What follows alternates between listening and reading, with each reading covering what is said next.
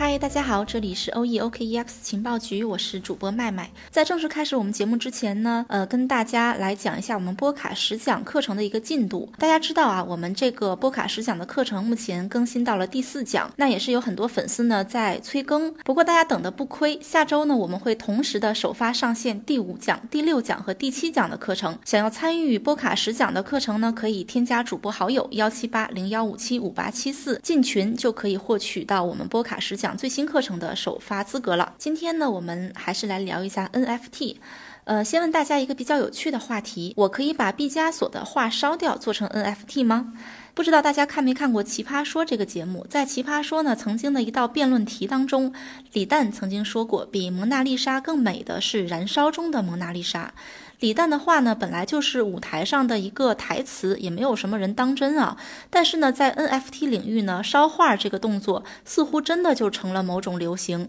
从国外到国内呢，市场的反应也是从认可到排斥。直到愚人节那天呢，孙雨晨创办的 Just NFT 基金呢，在伦敦佳士得二十世纪艺术晚间拍卖，以两千万美元的价格呢，拍下了毕加索名作《戴项链的躺卧裸女》。这件事情发生之后呢，大家就开始怀疑啊。说孙雨辰呢会不会把毕加索的画去烧掉？为什么大家会有这样的怀疑呢？还要从艺术圈呢开始流行的烧毁艺术品的这样的做法说起。在二零一八年十月五号呢，苏富比拍卖行随着一声清脆的落锤声，一个神秘人呢按下了紧握在手中的遥控器。墙上挂着的一幅由著名街头艺术家班克西创作的气球女孩被画框中的碎纸机搅碎成纸条了，从画框中呢缓缓地流出。这幅在一年前被评为英国人最爱的艺术品的画作呢，在成交的一瞬间选择走向毁灭。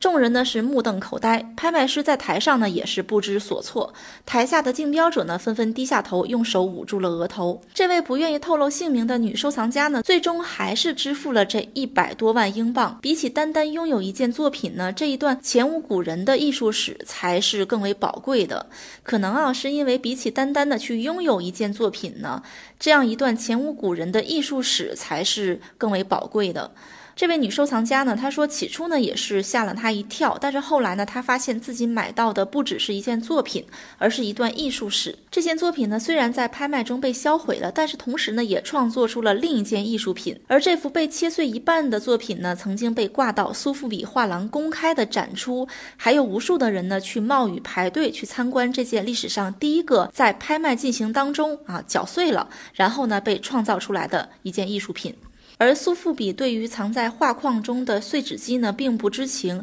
班克西告诉苏富比，画框也是作品的一部分，所以呢，苏富比并没有将画框拆下来检查。而这件事呢，也并不是艺术家班克西第一次公开的嘲讽传统拍卖行了。二零零六年呢，班克西创作了五百幅名为《白痴》的作品。这幅画呢，描绘了一场拍卖会，正在拍卖的作品呢，是一幅画，画中呢，只有这样一句话。真不敢相信，你这个白痴居然买了这个鬼东西。二零二一年三月四号呢，在纽约的布鲁克林，一个戴着黑色口罩的年轻人呢，从左下角点燃了这幅画，火焰呢在画框中肆虐了四分三十九秒，直至最后一片被烧得焦黑的碎片掉到空空如也的地上，画板呢也变得空空如也了。这个年轻的男子呢，来自一个叫做“烧毁的班克西”的组织，在他们的推特简介中呢，赫然写着他们肩负着用 NFT 连接世界实体艺术的使命。他们烧毁了班克西的《白痴》这幅画，并且呢，铸造了一份 NFT 版本。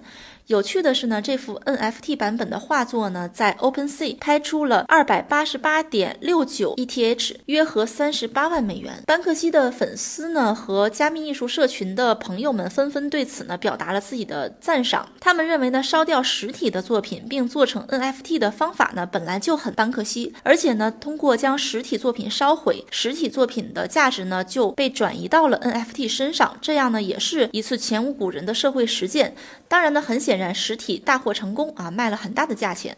可能会有人问呢，说做成 NFT 之后，这幅画还是白痴吗？实体版的白痴的售价才不到十万美元，这样一幅为什么会卖到接近四倍的价格呢？其实可以这样理解，就像气球女孩这幅画呢，在苏富比拍卖时呢被搅碎了，变成了另一件艺术品一样，这幅白痴呢在纽约布鲁克林某片空地上灼灼燃烧的同时呢，也变成了另一件艺术品。不止国外，国内呢也开始有了模仿的做法。二零二一年三月二十五号，北京粤美美术馆呢有三个人走到台前，展开一卷国画，用打火机呢将它点燃。这幅绝美的艺术品呢，在火焰的侵蚀下渐渐扭曲烧焦，最终呢掉进了地板放的塑料桶当中。这幅作品呢是中国当代超写实主义画家冷军老师的作品，在它充分燃烧之后呢，被制作成了 NFT，最终呢在 OpenSea 拍出了四十万元人民币的价格。事后呢，很多加密艺术社群呢对这件事儿呢纷纷的是报以骂声，觉得这是在蹭热度，不是什么画都适合烧的。那我们说到文章的开头啊，二零二一年四月一号，孙雨晨创办的 Just NFT 基金呢，在伦敦佳士得二十世纪艺术晚间拍卖，以两千万美元的价格拍下毕加索名作《戴项链的躺卧裸女》的时候呢，同时 Just NFT 基金还以二百万美元的价格拍下了美国艺术家安迪沃霍尔的三幅自画像。这件事情一经报道呢，就引起了很大的反响。有些社群呢也在讨论，有人说呢，被买下的艺术画作呢，很有可能也会被烧掉。也有人真的在问啊，说如果有一个人把毕加索的画烧了，做成 NFT，你会怎么样看待这件事情？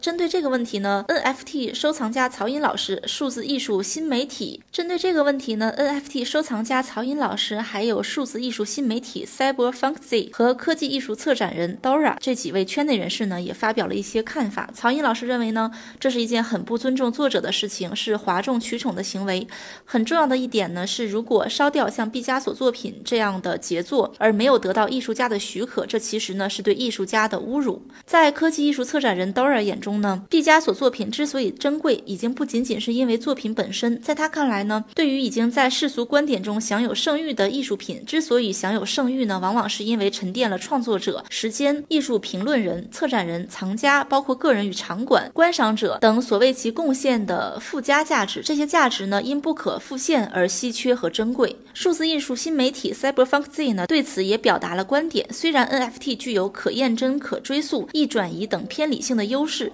但是呢，对于艺术赏析这样的感性的事情而言呢，是远远不够的。从作品赏析的用户体验角度来看呢，油画作品肯定是实物更佳，因为油彩呢在现实光线中会呈现不同的光影和立体度，更不用说太多的艺术作品呢是艺术家对于不同材质的创新组合，可能是陶、木、纸板、衣料等等。从这个角度讲呢，NFT 并不是所有的艺术类别的万灵药，恰恰相反呢，它有着很大的局限性。那么烧还是不烧呢？这是个问题。班克西的作品为什么可以烧掉作为 NFT 呢？这和班克西的个人风格有着很大的关联性。班克西的作品呢，更类似于可复制版画，利用提前制作好的模板呢，在街头将作品喷涂出来。而班克西的讽刺精神、反叛性、价值主张和区块链精神呢，有天然的契合。因此呢，虽然很多人对于烧毁班克西的作品持反对意见，但是呢，将他的作品做成 NFT 也能得到人们的认可。曹寅老师呢，把这件事比作用西方古典乐器来演奏爵士乐，二者的文。化价值主张呢是一脉相承的，而烧毁冷军的超写实主义的作品呢，或者说是毕加索的立体主义的作品，将其从宣纸、帆布等媒介通通转移到 NFT 媒介上呢？按照曹寅老师的话说呢，就是用民乐器去演奏爵士乐，虽然也有十分优秀的改编，但是毕竟只是极少数，更多的呢，则是失去了爵士乐本来的味道。所以呢，这就是为什么班克西的画烧了也不影响他作品的艺术表达和价值，而冷军老师的作品被烧毁呢，却让很多人的观感更加的呃，感觉像是在东施效颦。NFT 呢是创造数字稀缺性、推动数字资产化、建立对数字物品的所有权的有效方式。对于数字资产或者是数字艺术品藏品来说呢，拥有 NFT 版本呢是更有价值的。但是呢，对于非数字资产或者数字艺术品藏品呢，是否真的需要 NFT 呢呢？我们还是需要讨论的。我们需要讨论的呢，并不是说哪些艺术形式该被做成 NFT，而是在 NFT 的艺术语境中呢，有哪些艺术家为我们带来令人耳目一新的创新和技法。CyberFunkZ 表示呢，